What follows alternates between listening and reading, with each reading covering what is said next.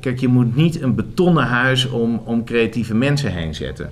Maar als jij een kas om creatieve mensen heen zet, waardoor je altijd nog het idee hebt dat de hemel eh, te Ja. bereiken is, zeg maar. eh, dat is heel prettig voor creatieve mensen. Want soms lopen ze dan wel tegen zo'n glazen wand op en denken ze: oké, hier zit de grens, zeg maar. Eh, maar, eh, maar ze mogen er wel zicht op houden. maar ze kunnen wel zicht op alles houden. Ja. En dat is denk ik wat ik doe. Ik, ik bouw, ik bouw eh, eh, glazen kassen om, om, om, om creatieve mensen, om creatieve processen. Eh, maar ik zorg, er zijn wel wanden. Ja, ja, daar zitten we dan. De tweede Backstage Legal podcast. En ehm, ja, we zeiden eigenlijk in het begin van de podcast eh, vorige keer al dat het eh, aan veranderingen onderhavig zal zijn. Eh, dat houdt in dat we af en toe kijken van nou, wat is leuk en wat is niet leuk. En toen bedachten we, het is eigenlijk ook wel leuk om gewoon de ondernemer zelf uit te nodigen. En ehm, ja, hem dan te bevragen over zijn...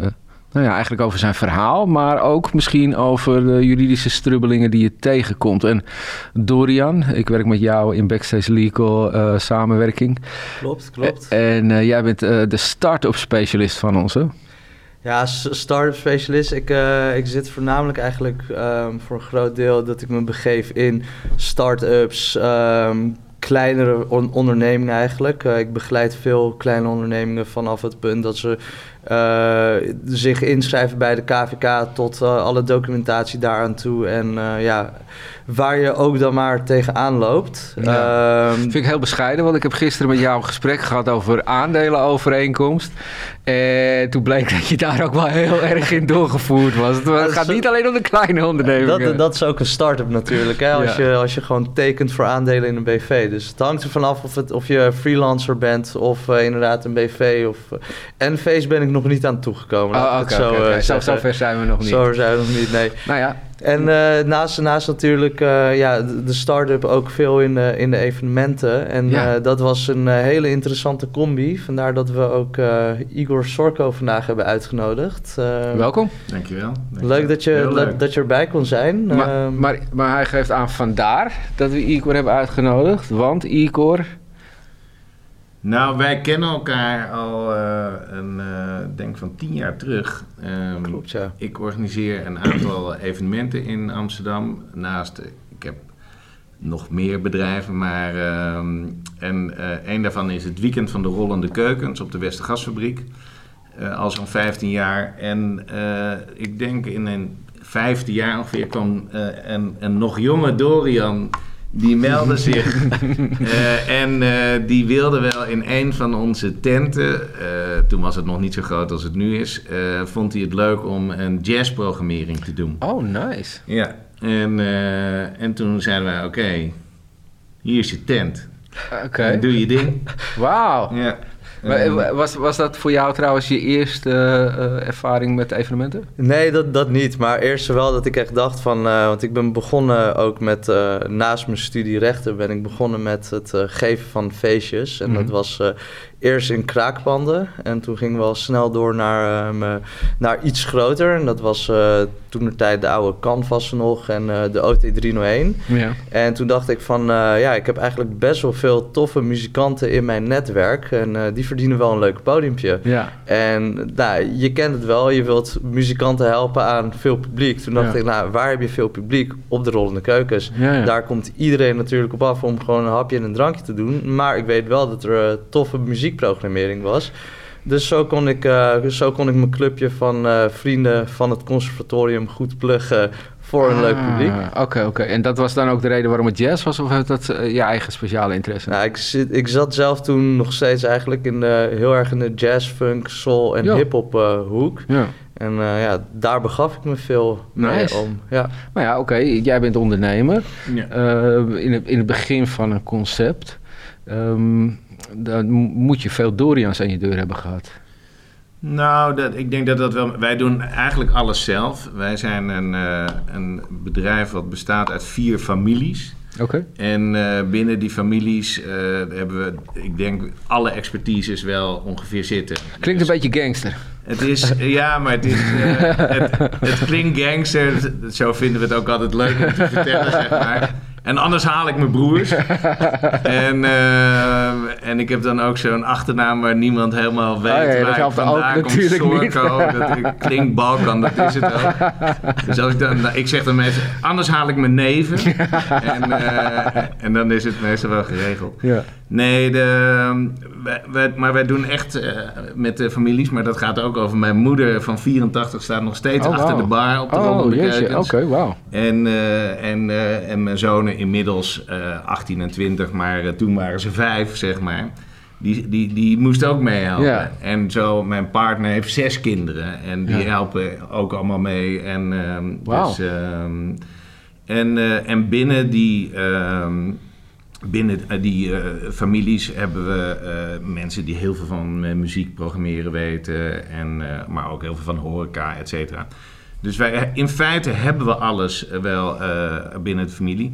Maar wij vinden het altijd leuk als mensen met ideeën komen. Ja. Dus, eh, Maar ja, dat betekent ook onderhandelen. Want je wil natuurlijk ook niet je, je, je, je eigendommen zien weglopen of je financiën. Nee, maar de muziekprogrammering bij de meeste van onze evenementen... wij, wij doen eigenlijk alleen maar gratis toegankelijke evenementen. Ja. Eh, en eh, muziekprogrammering is sowieso gewoon eigenlijk voor ons alleen maar een kostenpost. Ja? Eh, nou, er is niemand die een ticket koopt. Dus, dus de, kijk, het levert natuurlijk uiteindelijk ook heel veel op. Want tijdens het luisteren gaan mensen wat drinken. Ja. En, en, en de drankinkomsten, dat zijn wel onze verdiensten. Ja. Ehm, maar nee, ik denk dat het belangrijk is, en daar hadden wij gewoon een goed gevoel met Dorian, dat, dat het mensen zijn die iets toevoegen aan, aan je evenement of aan je sfeer. Ja. En, eh, en daar, dat, ja, dat doen we uit de onderbuik. Maar eh, we waren niet bang dat hij wegliep met ons. eh. Oh, Oké, oké. Maar la- la- la- nu wel op, want ik, ik, weet, ik ken hem onderhandelen. Eh, als, als, als we nu eens teruggaan naar het begin. Het begin. Je, Ja. bent, niet- je bent niet altijd rollende keukens geweest. Hè? Dat is nu, nu, nu ben jij voor Nederland degene van. Ja, Maar eh, er is een moment geweest dat je, dat je dat begon terwijl niemand daarmee bezig was. klopt. Nou, dat, dat ging, eh, dat, het was een, eh, een combinatie van dingen. Ik was, in, ik was op vakantie in Frankrijk en in het dorp waar ik zat kwamen elke, ik zeg vrijdagavond, kwamen daar de boeren uit het dorp, eh, uit de omgeving. Die kwamen met hun autootjes eh, en allemaal een beetje van die Renault 4'tjes Hm. eh, naar het dorpsplein. Die parkeerden ze achteruit, dan gooiden ze de laadbakken open. En dan kwamen alle eh, buurtbewoners, die kwamen met hun eigen bestek en, eh, en Ah. borden. En dan die boeren die maakten dan hun eh, zelfgemaakte worstje eh, in, die, in die auto's, zeg maar. Ja. En ik dacht, holy shit, dit is zo'n goed concept. Ja. Eh, en elke vrijdag, en, de- en iedereen kwam dan uit het dorp. voor hun was het geen concept. Nee, voor hun was het helemaal geen concept. Want het was A, een extra inkomsten voor die, eh, eh, voor die eh, eh, boeren. Ja. En B, was het gewoon een, een vrije sociaal... tijd moment, het enige ja, moment. gewoon een sociaal moment voor het dorp waar iedereen elkaar weer zag. Ja. En, eh, en toen dacht ik, dit moet ik gaan doen. Dit, of dit, dit moet ook in Amsterdam gebeuren. Gewoon dat mensen elkaar weer ontmoeten. Ja. En, en dat je met elkaar in zo'n rij staat te wachten. En dan, dan gebeurt daar altijd wel iets. Ja. En, ehm, en mijn eh, goede vriend en partner Koen Vollaars, eh, die, eh, ja, die catert eigenlijk al, al 40 jaar vanuit oude grote vrachtwagens op nou ja, alle, alle festivals die wij kennen. Van de Parade tot Pinkpop tot Lowlands. En, eh, en eh, toen zei Koen, en die, wij zaten allebei samen op de Westgasfabriek. Ik met mijn bedrijf Mr. Kitchen en Koen eh, met West Pacific, later Pacific Park. En toen zeiden we, zullen we jouw wagens niet in een kring zetten? En dan vragen we nog alle cateraars die ook, weet je wel, filmsets en televisiesets cateren. Die hebben vaak zo'n mobiele keuken. Eh, die vragen we ook om daar te gaan staan. En dan eh, vragen we aan de een van, doe jij wat Chinees en jij wat Italiaans? En zo is het eigenlijk begonnen. Toen hebben we twintig wagens in een kringetje gezet. Ehm, en dat hele foodtruck, dat bestond nog helemaal Nee. niet. En wij noemden het dus ook de rollende keukens, want waar, ze konden gewoon allemaal eh, rollen. Dit is meteen een heel leuk juridisch verhaal. Nou, Wij, hadden, wij wisten, wij deden al andere evenementen ook. En wij dachten, ja, dat koken eh, in, eh, vanuit dit soort wagens. Ja. En als je hier echt een evenementenvergunning voor aanvraagt. eh, dan, dan moet je meteen aan zoveel eisen voldoen. Daar hadden we helemaal geen zin in. Ja. Maar we, we dachten, als we het allemaal uit wagens doen... eh, omdat wij eh, zelf on- eh, als onderneming zaten op de Westgasfabriek... konden wij makkelijk aan tijdelijke parkeervergunningen komen. Ah, Want, dat, want je mag daar niet parkeren... maar als ondernemer kun je wel een parkeervergunning krijgen... zeg maar voor een periode. dat een goedkope staatplaatsen. Dus we hebben gewoon, precies, we hebben gewoon die, die 20 wagens hebben we allemaal een parkeervergunning voor aangevraagd. Wachtend op de ambtenaar die kwam, hebben jullie hier een vergunning voor? En dan hadden we hem die 20 parkeervergunningen gegeven. Want we wilden geen evenementenvergunning aanvragen. Want dan begint het gedoe, zeg maar, met de gemeente. En dat hebben we denk ik drie, vier jaar volgehouden. Hebben we op basis van, die, van 20 parkeer... Nou, inmiddels werd dat dan 40 parkeervergunningen. Want het, En, en er was niemand, die, er was- niemand die die vergunning zag en dacht, daar is hij helemaal niet voor bedoeld. Nee, maar er was niemand. Er kwam gewoon. De eerste vier jaar is er geen ambtenaar naar ons toegekomen. Nee. nee. Wij, deden, ge- wij deden gewoon. Wij, wij, wij, wij hielden gewoon een evenement op, de, op, op, op het grote manifestatieveld, zeg maar. Ja. Eh, we, we vroegen 40 parkeervergunningen aan. En er kwam, ja, er kwam niemand aan ons vragen wat wij daar precies deden. Dat vind ik briljant, wauw. En, eh, Iedereen dacht, het, het hoort gewoon ja, dacht prima. Het, het hoort. En, en, en er zijn natuurlijk ook weinig ambtenaren die in het weekend... eh, het was alleen op zaterdag en zondag. Hmm. En, en, en op zondagavond waren wij alweer weg. Ja, dus het was Dus- eigenlijk voor, voorbij voordat, voordat ze... Dus het bestond konden. niet in Ja. feite. Maar ja, op een gegeven moment loopt dat spaak. Ja, op, nou, dat hebben we zelf, zijn we daarmee gestopt. eh, omdat het, eh, wij, het eerste weekend trokken we twee keer 2000 mensen al. Out of the blue. Het, het, het, kijk, het, het was 2008. eh, het, was, het was crisis. Het was de vorige crisis. Er gingen heel veel restaurants gingen, over, de, over de kop. Eh, en eh, wij waren hier dan eh, één, twee jaar mee begonnen. En heel veel restaurateurs dachten: hey, dat is een veel goedkopere en leukere en vrijere manier om een restaurant te hebben. Ja. Je hebt geen dure huren in de grote steden. Je hebt geen personeel wat je continu het hele jaar door moet betalen. Je koopt eh, of je bouwt zo'n eh, zo'n wagen en, dan, eh, en het voelt heel vrij. Ja. En dan ga je van evenement naar evenement. Je En, laat je haar een beetje groeien in een knotje, baard. En... Precies, dat, dat kwam op een gegeven moment. dat is de tweede generatie. En, ehm, maar, dus, dus, en het trok meteen de aandacht. En, maar we hadden dus, denk ik, ik denk dat we drie of vier jaar met die parkeervergunning hebben gedaan.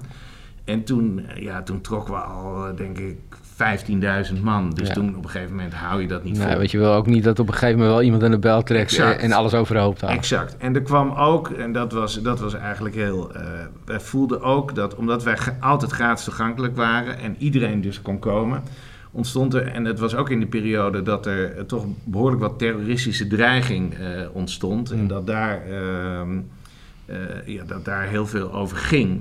Toen dachten we, ja, we moeten dit toch iets beter gaan, Ja. iets echter gaan organiseren. Was dat financieel nadelig om, om het beter te organiseren? Eh, ja, zeker. Ehm, eh, dat eh, het. Kijk, zodra je een evenementvergunning eh, aanvraagt, dan gaan er heel veel eisen. En niet onterecht hoor, natuurlijk, maar dan komen er heel veel eisen. Eh, beveiliging, de- goede toiletvoorzieningen, Verzekeringen. eh, verzekeringen. Nou ja, dat gaat gewoon, en dat, dat zijn allemaal vereisten. Dat is gewoon een hele checklist die je van de gemeente krijgt, Ja. eh, waar je aan moet voldoen. Want anders krijg je gewoon die vergunning niet. Nee. Ik, ik, ik wil je daar heel even onderbreken, want dit is wel een punt waarin de start-up Mhm. eigenlijk overgaat naar een, een regulier bedrijf, denk ik dan.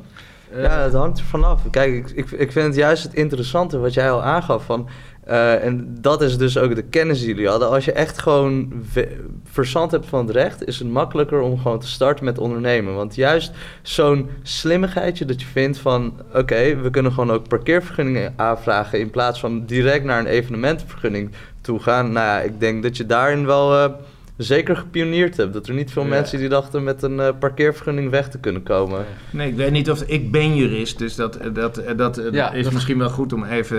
eh, nou, nee, ik wil Je zeggen... hebt Ik heb rechten opleiding. gestudeerd. Ik ben helemaal geen jurist. Nee. Ik heb rechten je gestudeerd. bent ook- juridisch onderlegd. Ik, ik heb het afgemaakt, maar... Ik, Oh, je hebt wel ik- afgemaakt? Ja, Oké, maar. Ik, ik heb nooit eh, als, eh, als jurist ook eh, gewerkt, Oké, zeg maar. Ehm, nou, ik denk dat het heel veel te maken heeft met... als, als pionier, als trendsetter, als, als starter- start-upper, je moet kunnen omdenken. Ja. Want als je meteen je begeeft in wat er al gedaan wordt en wat al juridisch geregeld is, zeg maar, ja, dat is, dat is vaak dan al niet meer te doen. Ja. Eh, dan, dan, is het, dan kost het al zoveel geld om te beginnen. Ja. Eh, dus ik denk, als Zou, je... zou, zou, Ja. zou je daarmee kunnen zeggen dat er eigenlijk een soort van eh, lichtere juridische regels zouden moeten gelden voor start-ups? Ja, dat is natuurlijk heel erg. Ik denk op sommige vlakken wel. Bijvoorbeeld, eh, hoe moet je je. eh, dat geldt dan voor alle ondernemingen, weet je wel. hoe moet je je, je financiën regelen? Hoe moet je je boekhouding aan, aandragen? Dat soort dingen natuurlijk wel. Kijk, als het echt over. Eh, straf- Veiligheid. strafrechtelijke Ja. dingen, veiligheid, Ja. dan, dan denk ik dat, je dat, eh, dat dat niet het geval is. Maar ik- Maar eh, van jouw kant bekeken, hè? Je, bent, je, bent, Ja. je bent zelf ondernemer, maar ook, ook jurist. Heb jij het gevoel, als jij, als jij met, met start-ups te maken hebt, dat ze gebukt gaan onder de, onder de regeltjes? Ja, ik vind het heel interessant, dus wat je zelf al aangaf, Igor, van omdenken. Het, het omdenken, dat is gewoon aan de ene kant eh, brengt het innovatie met zich mee. En is het dus gewoon eigenlijk eh, key point voor iedere ondernemer om te kunnen omdenken, om iets nieuws te creëren. Aan de andere kant maakt het voor bepaalde beroepen, eh, voornamelijk dus de, de, de freelancers, de, de eenpitters, toch wel op heel veel vlakken veel dingen lastiger. Je bent een creatief. Je wilt gewoon starten. Je hebt iets toe te voegen op creatief vlak aan de wereld. Maar je wordt geconfronteerd met belastingaangiftes, met ehm, weet ik het wat. Vergunningen, Vergunningen, dat soort zaken. Dwarsliggende gemeentes. Precies, een goed voorbeeld is waar ik laatst bijvoorbeeld eh, mee te maken had, is eh, voor de TOZO wordt dan gevraagd aan de freelancer, heb je al alle juiste vergunningen om eh, de aanvraag voor de TOZO te kunnen doen? Nou ja, drie van de vier creatieven vraagt aan mij, heb ik vergunningen nodig? Wat voor vergunningen Ja. heb ik nodig? Ja. Ik doe dit en dit, ik ben decorbouwer. Zijn er vergunningen voor decorbouwers? Ja. Nou, en dan zet je dat ook wel aan het denken van... ja, heel veel creatieven hebben hier gewoon geen boodschap aan. En Ja. is het eh, recht dat, dat dat ook voor hun geldt... soms gewoon juist eh, dat het tegenwerkt... in plaats van helpt te Maar stimuleren. ja, dan wil ik eigenlijk aan jou ook eh, die vraag stellen. Zouden er dan juridisch lichtere regels moeten gelden voor start-ups? Ik denk op zeker, zeker vlak zeker wel, ja. Eh, bepaalde dingen ontkom je gewoon niet aan. Veiligheid, strafrechtelijke eisen, dat soort dingen. Maar het, het, het, het hele bela- belastingstelsel, om dat in één keer bij een freelancer neer te leggen... van hier, dit is het pakketje eh, belastingrecht en eh, succes, zoek Ja. het maar lekker uit. Ja. Ehm, op, op dat vlak eh, zou ik bijvoorbeeld kunnen stellen... geef dan tenminste geen boetes als iemand het verkeerd indient... of niet Ja. op tijd indient. En Ja. niet eh, proberen met een paplepel in te gieten Nee. van eh 50 euro boete... als je het eh, niet in, indient. ja, precies. Nou, ik denk wat het grootste probleem in Nederland is, is dat er, er, is maar, er zijn, is maar één onderscheid. Of je bent in loondienst, of je bent een ondernemer. Ja. En dat is een groot probleem. Want kijk, ik vind een ondernemer, dat zijn mensen die, eh, die eh, geld, eh, hun eigen geld in een project stoppen, zeg maar, en daar gewoon echt risico nemen. Ja. Ja, Kijk, dat, dat is ondernemerschap. Maar de grootste groep die nu ondernemer wordt genoemd, dat zijn eigenlijk mensen die niet in loondienst werken, maar die voor zichzelf werken. Ja. En dat zou, weet je wel, de, de, de, de, de freelancers, de ZZP'ers, ZZP'ers en wat ja. dan ook. Mhm. En die zou je totaal anders moeten behandelen eh, dan eh, mensen Doordat die ze in meer risico lopen? Nee, omdat ze, zij lopen in feite niet heel veel risico, want ze lenen vaak niet eh, eh, geld of, of ze stoppen zelf niet. Dat is over het algemeen uurtje factuurtje. Ja, werken En weet vanuit je wat, het huis. enige wat, wat hun risico is, dat ze op een gegeven moment geen, geen eh, opdrachten meer hebben. Ja. ja. En dan, dan moet je eigenlijk gewoon maar weer, dan ben je Maar daar dat, niet dat voor risico geschikt. loopt elk bedrijf. Het risico loopt elk bedrijf, maar, eh, maar je hoeft niet... Kijk, echt risico ga je, lo- eh, ga je lopen als je geld gaat lenen. Ja. Als je dat geld weer gaat inzetten en, en dus met een, met een restschuld eh, kan komen te zitten. Hmm. En dat is een aparte categorie, vind ik. Dat zijn ondernemers. ja. Nou, dat je daar strenge eisen aan stelt en dat die aan alles moeten voldoen, dat begrijp ik. Maar er, er moet veel meer een tussencategorie eh, gecreëerd gaan worden. En die bestaat nu eigenlijk niet. Ze zijn er natuurlijk wel over aan het praten. Maar daar moeten niet al die ondernemersregels en, en wetten op, eh, op gelden. Want Nee. ja, dan wordt het gewoon te ingewikkeld om te starten. Ja. Wat zijn nou volgens jou, eh, vanuit jouw ervaring, Dorian, Mhm. de, nou, laten we zeggen, drie veel voorkomende problemen voor start-ups? Nou, iets, iets wat bijvoorbeeld dus ook gewoon een bepaalde gradatie met zich meebrengt. Van wanneer ben je als ondernemer meer dan alleen maar zelf iets aan het doen. Hè? Onafhankelijk van de vorm of je het als freelancer of ehm, eventueel in een samenwerking als VOF of een BV doet. Is eh, wanneer je personeel gaat aannemen. En Ja. dat neemt natuurlijk heel veel risico's met zich mee. Want de, de hele arbeidswetgeving en alles wat erbij komt kijken, dat is gigantisch. En de meeste startende ondernemers kunnen zich niet veroorloven om een HR-specialist in dienst te nemen. Nou, en probeer je maar een weg te, banen door alle regelgeving, hoe, hoe eh, loon uitbetalen, ziektekosten en dergelijke En werken. daarnaast hou je continu het gevaar dat je fiscaal in één keer een, een werknemerschap creëert. Precies, precies. Dat is ook nog inderdaad een tweede. Van, ga je mensen dan inderdaad in dienst nemen, eh, dus een arbeidsovereenkomst aanbieden of met freelancers werken? Dan heb je weer een heel scala dat zich opent aan concurrentie, relatiebedingen, dergelijke zaken. Ja, het is, dat is eigenlijk gewoon de eerste stap van je moet dan professionaliseren. En dan moet je eigenlijk opschalen in je hele bedrijfsvoering, om dat in ieder geval juridisch check te kunnen Oké, hebben. dus dat is één.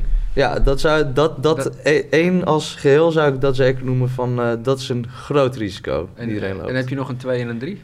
Ehm, algemene voorwaarden. Ik Ja. denk dat dat een ding is dat mensen vaak zien als kleine lettertjes in plaats van als een document dat je daadwerkelijk op weg kan helpen om ook je bedrijf op te schalen en slim na te denken van oké, ik heb een standaard offerte of een contract en ik heb altijd deze algemene voorwaarden als document dat Ja. het eigenlijk helemaal afdekt. Ja. Wat- Ehm, wat zijn algemene voorwaarden? Zijn, er- is, het, is het een contract? Algemene voorwaarden zijn voorwaarden die altijd identiek van toepassing zijn op al je, op al je handelingen, al je situaties. En dat je kan toevoegen aan een ander document, ofwel een offerte of een contract. En dan staat er vaak ook in de offerte en het contract dat het integraal onderdeel uitmaakt van de overeenkomst die gesloten wordt tussen jou als ondernemer en een klant of een leverancier of een derde partij. Dus als je een contract krijgt aangeboden en algemene voorwaarden, dan is de kans groot dat die algemene voorwaarden eigenlijk een verlenging zijn van het contract. Precies. Zo, of soms heb je natuurlijk dat het contract kan afwijken van de algemene voorwaarden op bepaalde punten. Dan, dan is in feite eigenlijk de algemene voorwaarden het contract. en dat zijn de uitzonderingen in de overeenkomst. Klopt, klopt. Ja. Dus daarom is het altijd van belang om de kleine lettertjes toch wel altijd door te nemen. Ja. Als consument doe je dat niet, maar Nee, als je maar zakelijk... Dan heb je eh, ook meer waarborgen.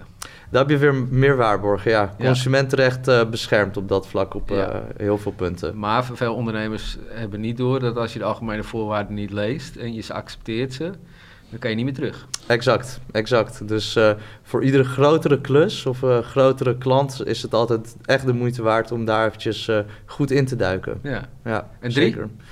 Drie. Nou, ik, heel interessant eigenlijk wat je al aangaf, Igor. Vergunningen en dergelijke. Alles gewoon eigenlijk dat vanuit de, vanuit de overheid, of het, nou, eh, of het nou een gemeente is of eh, voor je, voor je werk, eh, dat, dat je vergunningen nodig hebt. Dat er veel eisen komen kijken bij hoe je bedrijf eigenlijk moet runnen. Want Hm. je hebt heel veel vrijheid als ondernemer. Je kan het helemaal zelf indenken en aankleden hoe je dat wil doen. Uh, maar je wordt toch wel op veel punten geconfronteerd met wat mag je nou precies wel en niet. En Ja. daar, uh, ja, daar, daar zal toch wel vroeg of laat een uh, stokje voor gestoken worden. Vooral dus als je weer als je door blijft groeien, krijg je met dat soort situaties te maken als uh, soms een ambtenaar die, die het even door de vingers ziet. maar soms kan het natuurlijk ook. ja, maar dat was vroeger zo. Maar dat wordt dat steeds vroeger minder. zo. Mi- minder door de vingers zien? Ja, omdat de, kijk, de burger die is steeds mondiger geworden en die, die, die, die klaagt ook steeds meer de overheid aan. Ja. Waardoor de, dan krijg je de reactie dat de overheid zich steeds meer gaat indekken uh, en de, de regels uh, steeds uh, strakker maakt. Ja. eh, en steeds minder door de vingers ziet. Ja. Dus we veroorzaken eigenlijk onze eigen valkuil. Gewoon door te zeuren. Ja, en, eh, maar het, het blijft toch heel belangrijk, ook als ondernemer, om, eh, ja, om, om, om de overheid eh, toch ook uit te dagen in, ehm, in de rekbaarheid van eh, dat soort dingen als vergunningen. Ja. Maar eh, oké, oké. la- jij wilde nog wat Ja, zeggen? heel belangrijk. Hoe, hoe ik dit ook interpreteer, is een vergunning en zeg maar hele wetgeving daaromheen is altijd een momentopname. Hm. Want je gaf het al aan, van, eh, voordat je begon met rollende keukens was de term foodtruck er niet. Ik kan me nu goed voorstellen dat er echt een scala aan wetgeving is die alles reguleert rondom foodtrucks en dat soort zaken. Al dan niet via een evenementvergunning of iets anders. Maar het is gewoon echt toegevoegd waarschijnlijk als een heel nieuw onderdeel van de wetgeving. Nou, het grappige is dat het eigenlijk is het andersom gegaan. Eh, er was wat, er was wetgeving over hoe je buiten eh, eh, in de open lucht mocht eh, voeding bereiden, zeg Ja. maar. Ja. En dat was heel erg gebaseerd op hoe vroeger braderieën Ja, waren. Dus in van die plastic tentjes. En dan, dat stond, staat ook in de wet. Je moet aan drie kanten afgesloten zijn. En dan mag je een tafel hebben waarop je dan op bepaalde manieren voedsel mag bereiden. En dat moet je dan zus en zo warm houden. En Ja. dit en dat. Nou, dat waren allemaal hele stringente eisen. Toen begonnen wij met de, de rollende keukens. Nou, dat was echt wat dat betreft Sodom en Gomorra. Ik bedoel, de mensen stonden in, in de laadbak van hun auto te, te bakken. En, en weet je wel, en met vuur, open vuur en wat dan ook. En eh, nou ja, eerst bestonden we dus die eerste drie jaar niet echt. Nee. Dus, eh, dus de Voedsel- en Warenautoriteit die kwam ook niet. Maar als je dan eenmaal een vergunning aanvraagt, dan komt op een gegeven moment, weet je, de Voedsel- en Warenautoriteit. En ik zie ze nog met zeven man, zie ik ze dat veld oplopen op de Westergasfabriek, waar inmiddels denk ik 60, 70 mensen echt stonden te rokken achter, achter die, die, die foodtruck, zeg maar. En ze, ze hadden gewoon geen idee wat ze moesten, want Nee. niks klopte er. Nee. Niks van wat er in de wet, wat zij moesten controleren, dat klopte. Terwijl er wel gewoon heel netjes eh, eten werd bereikt. Ja. Er is nog nooit iemand ziek geworden op die Ja. hele 15 jaar ronde keukens. Dus eh, kan je zeggen dat de praktijk anders uitwees dan dat de regels Exact. dachten dat ze moesten zijn? En daardoor, en daardoor, als zij daar op dat moment iedereen beboet hadden eh, of gestopt hadden, Ja. dan, dan was het gewoon, ja, dan was het hele evenement Over en uit. over en uit geweest. En zij hebben op dat moment de keuze gemaakt: oké, wij gaan echt naar vo- voedingsproblemen kijken nu. En kijken of er niet dingen staan te beschimmelen of, of de, wat dan ook. Maar al die regels die wij hebben over hoe Inrichting. je de, de inrichting en zo, dat laten we gewoon gaan. Oké. En daar zijn ze ook. Dus ook door dit soort dingen te doen kun je ook. En daarna zijn ze daar ook nooit meer over begonnen, die jaren daarna. We hebben ook gesprek met hun gehad. Dus je kan ook de, de wet zelf eh, herschrijven Ja. door iets te doen, zeg maar. Door te bewijzen dat, dat, dat het anders kan of dat, dat het het niet nodig kan is. en dat er gewoon ontwikkeling is. Ja, ja. En, eh, Maar ja, oké. We we hebben het nu eventjes over het juridische gedeelte. Eh, maar laten we het even over de fun hebben. Want het moet toch heel leuk zijn als je vanuit een idee eh, van een paar, paar boeren die hun waren aan de man brengen in een, in, in een weekend, in een warme zomeravond om het maar even te romantiseren. dat ziet uitgroeien naar een festival Eh, waar, waar jaarlijks tienduizenden mensen op afkomen. Ja. ja, dat is fantastisch. Dat is ook dat is ongelooflijk. En ook dat het. Kijk, ik ben gezegend met een, een, een partner en, en alle mensen om ons heen dat we het ook eh, eh, dat we het nooit vercommercialiseerd hebben. Dus wij zijn het altijd gratis toegankelijk hebben het gehouden. We hebben eigenlijk we hebben eh, met z'n tweeën na twee jaar toen we twee jaar gedaan hebben, hebben we eh, gewoon in de kroeg op een veeltje hebben geschreven van oké, we gaan we hebben tien, ongeveer tien dingen opgeschreven waar we gewoon eh, ons aan gingen houden. En A, dat was dat geen entree heffen. Ja. We hadden allebei een pleurishekel aan muntjes. Ja. Dus we gaan niet met muntjes werken. Ja. We hebben tot drie jaar geleden hebben we alles gewoon maar cash gedaan. Ja. Eh, dat je gewoon cash kon betalen aan de bar en wat dan ook. Want toen waren de systemen van contactloos betalen nog net niet eh, veilig of, of in ieder geval eh, sterk genoeg om, om zo'n heel evenement contactloos te kunnen doen. Ja. Om maar niet met muntjes te gaan werken. Want dat, ik heb daar een bloedhekel aan. Ja, ik kan me dat heel goed voorstellen, ja. En, en je wordt ook echt afgezet en het drijft enorm prijzen op, zeg Ja. maar, het muntjes. Dat is eigenlijk voor niemand goed. Dit is voor niemand goed. Ja. Dit is echt voor Ja, behalve de organisator. Ja, Want, dat is die, de enige die daar wat aan want, je betaalt 3 euro voor een muntje. Ja. Eh, maar eh, de- als jij daar als foodtruck staat, dan krijg je uiteindelijk maar 2,20 euro van de organisator voor dat muntje wat jij ontvangen hebt. ja, en dan hebben we het nog niet over alle muntjes die per ongeluk verdwijnen Dat. en meegenomen Dus, worden. dus Ja. nou ja, en zo hadden we gewoon een aantal eh, dingen en daar hebben we ons gewoon altijd aan gehouden. Nooit een DJ. We wilden een DJ-loos evenement zijn. eh, want mijn moeder, die ik al eerder memoreerde, die staat achter de bar, zeg maar. Die, ma- die vindt het prachtig als daar een punkband staat, helemaal los staat te gaan met, met een enorme herrie. maar niet Maar, dit. maar nou, niet, dat, is dan, dat sluit mensen uit. Ja. En wij wilden een evenement organiseren dat niemand uitsloot. Oké. En dat is denk ik gelukt. Als jij nu, ik, ik durf te stellen dat de Ronde Keukens het meest inclusieve evenement van heel Amsterdam is. Ja? Ja, Ik dat, zie Dorian klikken, kn- knikken. als je daar kijkt wie en wat er rondlopen, je kan er voor 0 euro een waanzinnige middag hebben. Er treden elke dag 200 bandjes op. Oh. Eh, je kan, eh, weet je je, je, kan, mag je, je mag je eigen, eh, je mag je eigen drinken meenemen als je, het niet, als je, als je niks Ja. te maken hebt. Je mag zelfs je eigen eten meenemen. Maar Ja. ja, dat is best Een wel beetje zonde, ja. Beetje zonde Maar goed, de, weet ik wel, bij die ronde keukens is het, zijn de prijzen best wel hoog. Want dat, dat kan ook niet anders, zeg Ja. maar. Maar wij, wij, wij fouilleren je niet, weet je wel. En dus arm en rijk, wit en zwart, iedereen komt daar gewoon. Ja. En, eh, Ik, ik, ik, terwijl je dit vertelde, schoot mij een vraag binnen die ik wel leuk vind om aan Dorian te eh, vragen. Want jij hebt dat destijds met je partner. Is dat, is dat letterlijk op een bierviltje gedaan? Ja. Ja, ik zat ook al inderdaad Heb, hebben we het hier over een overeenkomst?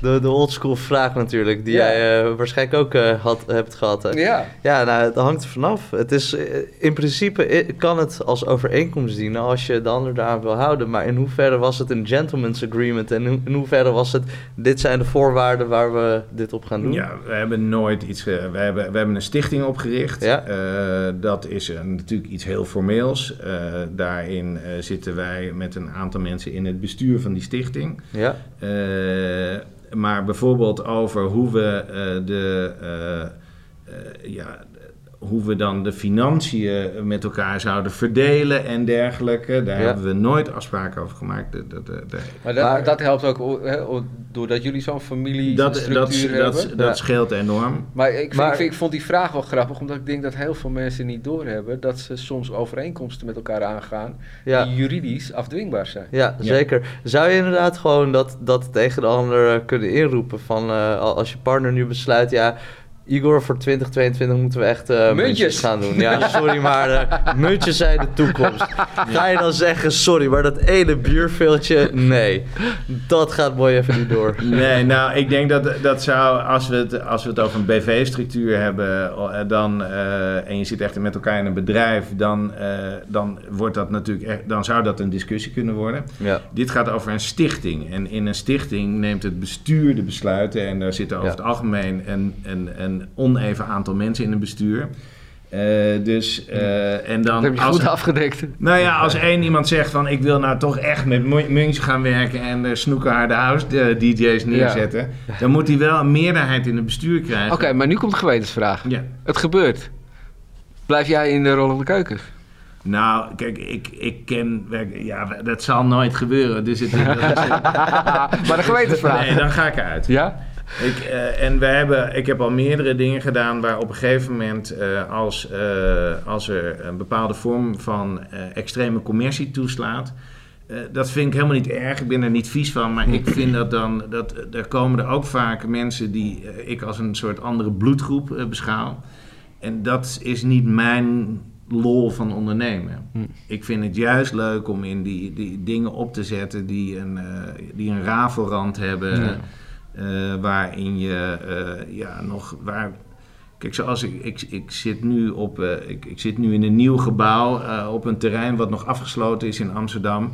En daar, daar zijn de, de wet en regelgeving is daar nog heel onduidelijk. Ja. Ja, dat vind ik prachtig. Ja.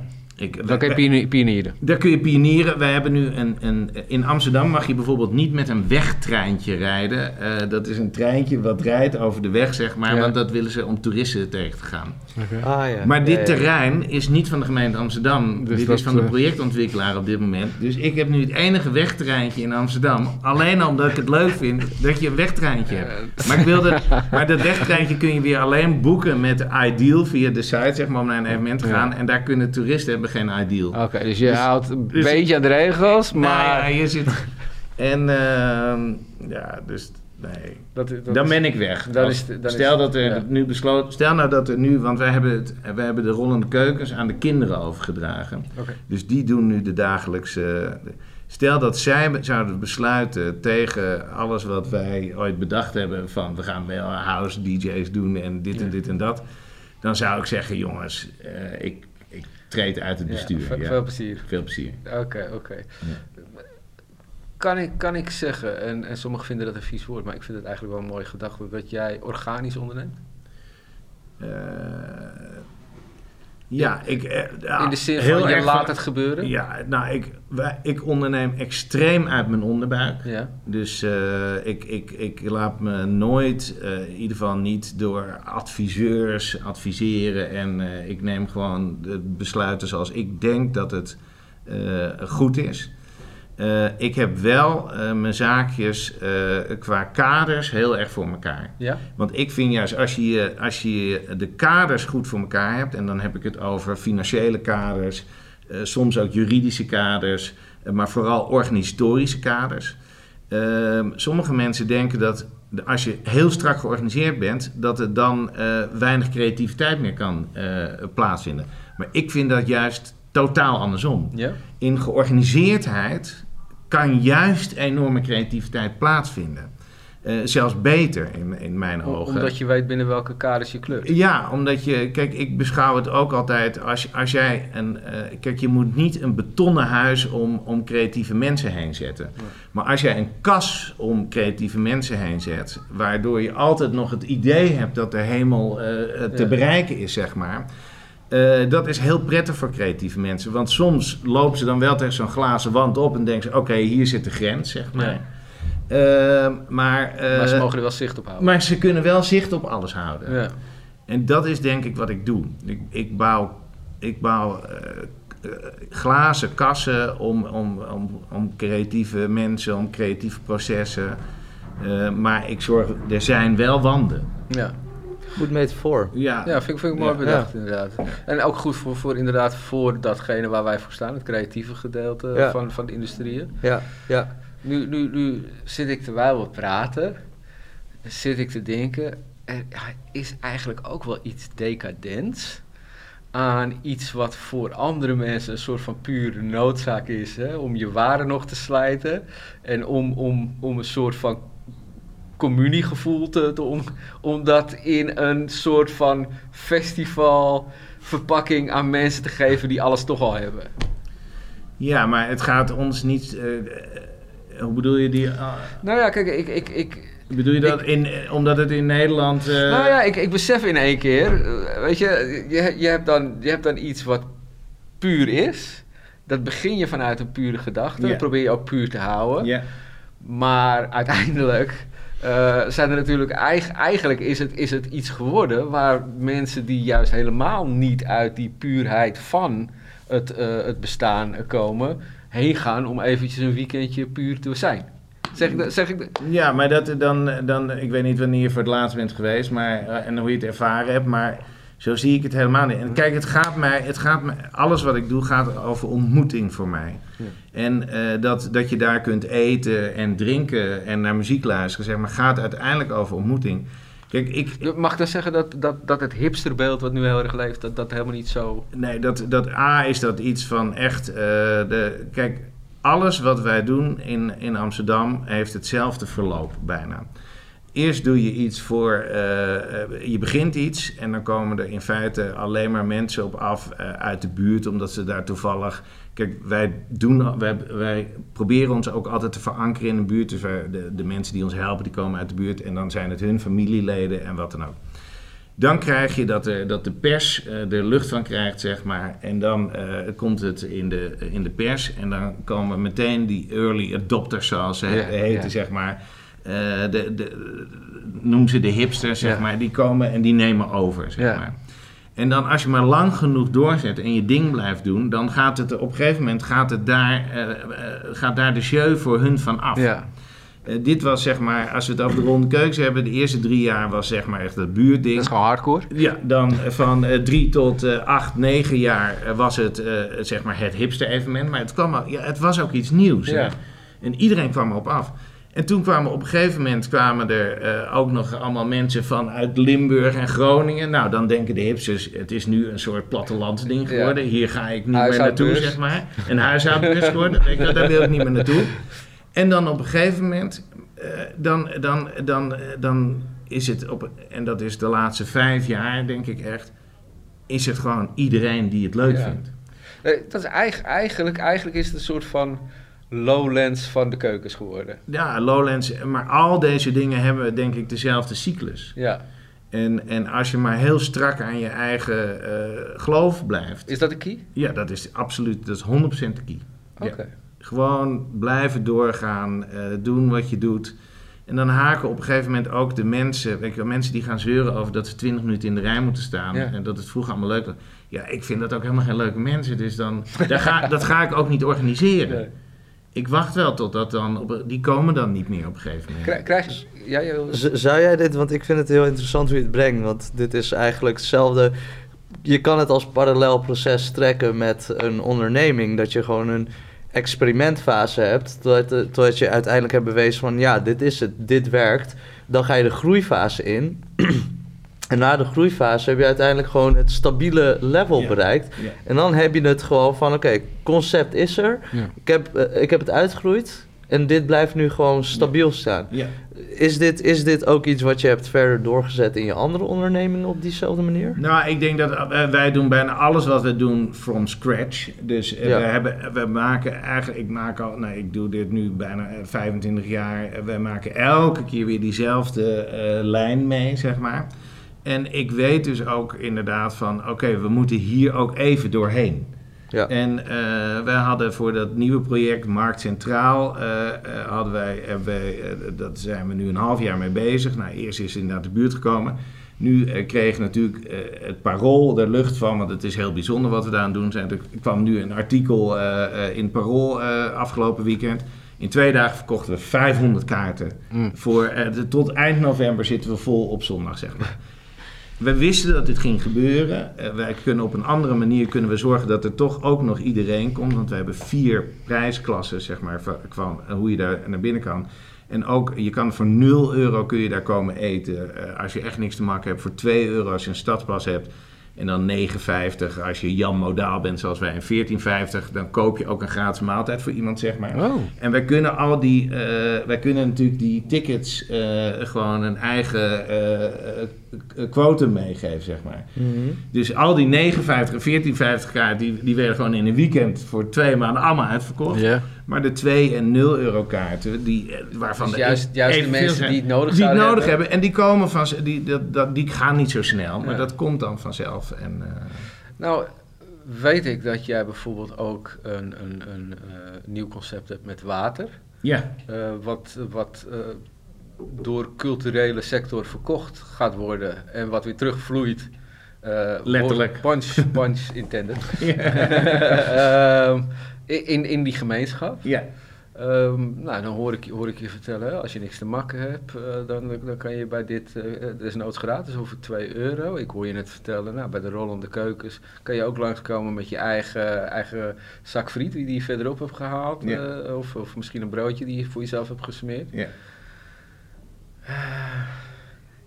Ben je, ben, je niet, ben je niet eigenlijk tegelijkertijd ook een weldoener? Nou, nee, ik, wij, ik zie dat altijd als een soort interne subsidiëring, zeg maar. Dat een. eh, eh, dat we. ehm, ik, ik vind het het mooiste dat je, als je aan de ene kant geld verdient. Kijk, we kunnen bij de ronde keukens, als het gewoon lekker weer is, dan verdienen we echt eh, behoorlijk geld aan de bar, zeg maar. Ja. Eh, A, hebben we dat nodig om het volgende jaar, als het keihard regent, weer de stichting. eh, maar ook om, om juist weer dingen mogelijk te maken. Ja. Dus, dus en ja, ik vind dat het leukste ondernemen. Dat je, dat je aan de ene kant wel zorgt dat je een gezond bedrijf hebt. Maar dat wel iedereen daarvan eh, mee kan genieten. Niemand valt maar. buiten de boot. Nee, het is, ons, dat nieuwe project van ons heet ook Markt Centraal voor allemaal. En dat menen we ook echt. Mooi. Dat moet gebeuren. Oké, dan heb ik, heb ik nog een, een, een laatste vraag. En dat is vooral voor die, die eh, wannabe, klinkt misschien raar. Maar de, de, degene die heel graag een ondernemer wil worden. Op een, op een manier zoals jij onderneemt. Ehm, wat, wat is nu het geheim? Nou, ik denk eerst dat je je moet afvragen, eh, of de, de vraag moet stellen eh, van, ben ik daar geschikt voor? En dat is wat ik bedoel. Kijk, ik denk dat ik zit echt aan de kant te ondernemen waar je gewoon de hele tijd weer geld op, ta- op tafel legt, jezelf een, een, een, een, een galg omdraait, zeg maar, Ja. en hopen dat het goed gaat. Dat moet je wel kunnen. Ja. En eh, ik lig zelf al eh, wakker en ik ben nog een redelijk relaxed persoon hierin. Want eh, ja, ik, weet je, het, het, ik, ik vertrouw dat het mensen wel goed komt. Dus je moet dat ook, je moet het lef hebben om dat te doen. Nou, dat, de meeste mensen die zo kunnen ondernemen, die voelen ook wel dat ze daar geschikt voor zijn. Als jij eh, voor jezelf wil gaan werken, want zo noem ik dat, dat je meer ZZP'er wordt. Ja, dat zijn weer hele andere type mensen. Minder risico's. Minder risico's. Ja. eh, vaak ook vertrouwen in, in de skill die ze hebben. Dat gaat veel meer over ambacht. Weet je wel? Of, of je goed kunt eh, knippen of eh, goed eh, eh, kunt timmeren. Of Goed eh, contracten nakijken. goed eh, jurist bent. Weet je, dat is, en en als, dan heb je in feite veel minder durf nodig. Eh, het enige is dat je dat vaste contract moet loslaten. Ja. En, eh, maar ik denk dat het allerbelangrijkste is, is dat je gewoon, en, en daarom vond ik het ook leuk om hier aan mee te werken. Je moet wel je kaders op orde hebben. Ja. Daar moet je goed over nadenken. En, eh, en, en, en dan moet je inschatten wat voor persoon je bent. Dus eigenlijk als je er echt een les van zou, uit zou kunnen trekken, is het gewoon bepaal je eigen kaders en wer- blijf daar binnenin werken. Exact. En weet vooral wie je bent voordat je begint. Ja, Exact. Ja, ja, ja. Nou, mooi. Zelfkennis, ja. Ja, Goeie. Ja. mooi. Dus begin ook niet te. Niet ik denk dat ook, nu zie je heel erg dat mensen al op hun, eh, op hun achttiende, dat het, het brengt een soort status dat jij een btw-nummer hebt Ja. en, en, en C- KVK-nummer. CEO op je Instagram. Ja, precies, weet je wel. Ik bedoel, als jij dat echt kan, en er zijn natuurlijk, eh, ik bedoel, Mark Ja. Zuckerberg, die, die deed op zijn 21ste, begon die Facebook, dus, dus jonge mensen kunnen heel veel. En Ja. daar moet je ook... Maar ik, ik, vind het, ik vind het weer suf als je gaat ondernemen om het ondernemen, omdat Ja. het heel vet is. zeg Ja, maar. ja. Je? En ook gevaarlijk, want dan Ja, kom je jezelf nog wel tegen. En, en, en er valt in het bedrijfsleven en ook onder contract valt er heel veel te leren. Ja, Dus, dus dat is uiteindelijk ook een hele goede leerschool. Dus, dus ga het niet meteen als een soort heilig moeten zien. mooi. Ik, eh, ik ga het daarmee afsluiten. Ja. Ik vind dat zo'n mooi, mooi, mooi einde. Eigenlijk ben ik nu al te veel aan het praten. ik ga je bedanken. Ja, Eh, heel tof Heel dat je er was. Ja. Dorian, dankjewel dat je eventjes met me mee wilde Yes, praten. thanks. Eh, thuis, mocht je nog vragen of gedachten hebben, laat het even weten eh, nou ja, onder de comments of, of een DM'tje. Eh, zoek ons op op Instagram en ergens op onze website kan je ons ook nog contacten. En volgende keer gaan we weer iemand uitnodigen, want ik vind dit eigenlijk veel leuker dan alleen maar met juristen Ja, ik praten. vond eh, ja. perfect. Ik kom er ineens achter hoe saai wij zijn. kom goed, tot volgende keer.